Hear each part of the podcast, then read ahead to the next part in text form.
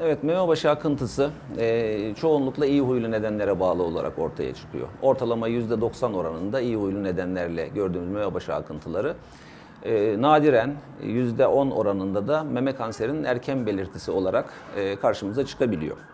E, bu nedenle meme başı akıntıları hastalar için de hekimler için de endişe verici olabiliyor.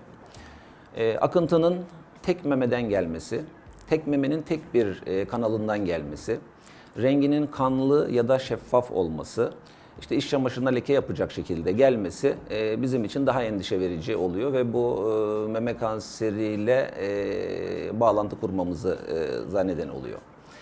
Ee, en sık rastlanan nedeni e, intraduktal papillomlar dediğimiz süt kanalının içindeki küçük tümörcükler. Onun dışında e, duktal ektazi dediğimiz süt kanalı genişlemeleri. Ayrıca periduktal mastit dediğimiz e, süt kanalı iltihapları da e, meme başı akıntısına neden olan e, hastalıklardan.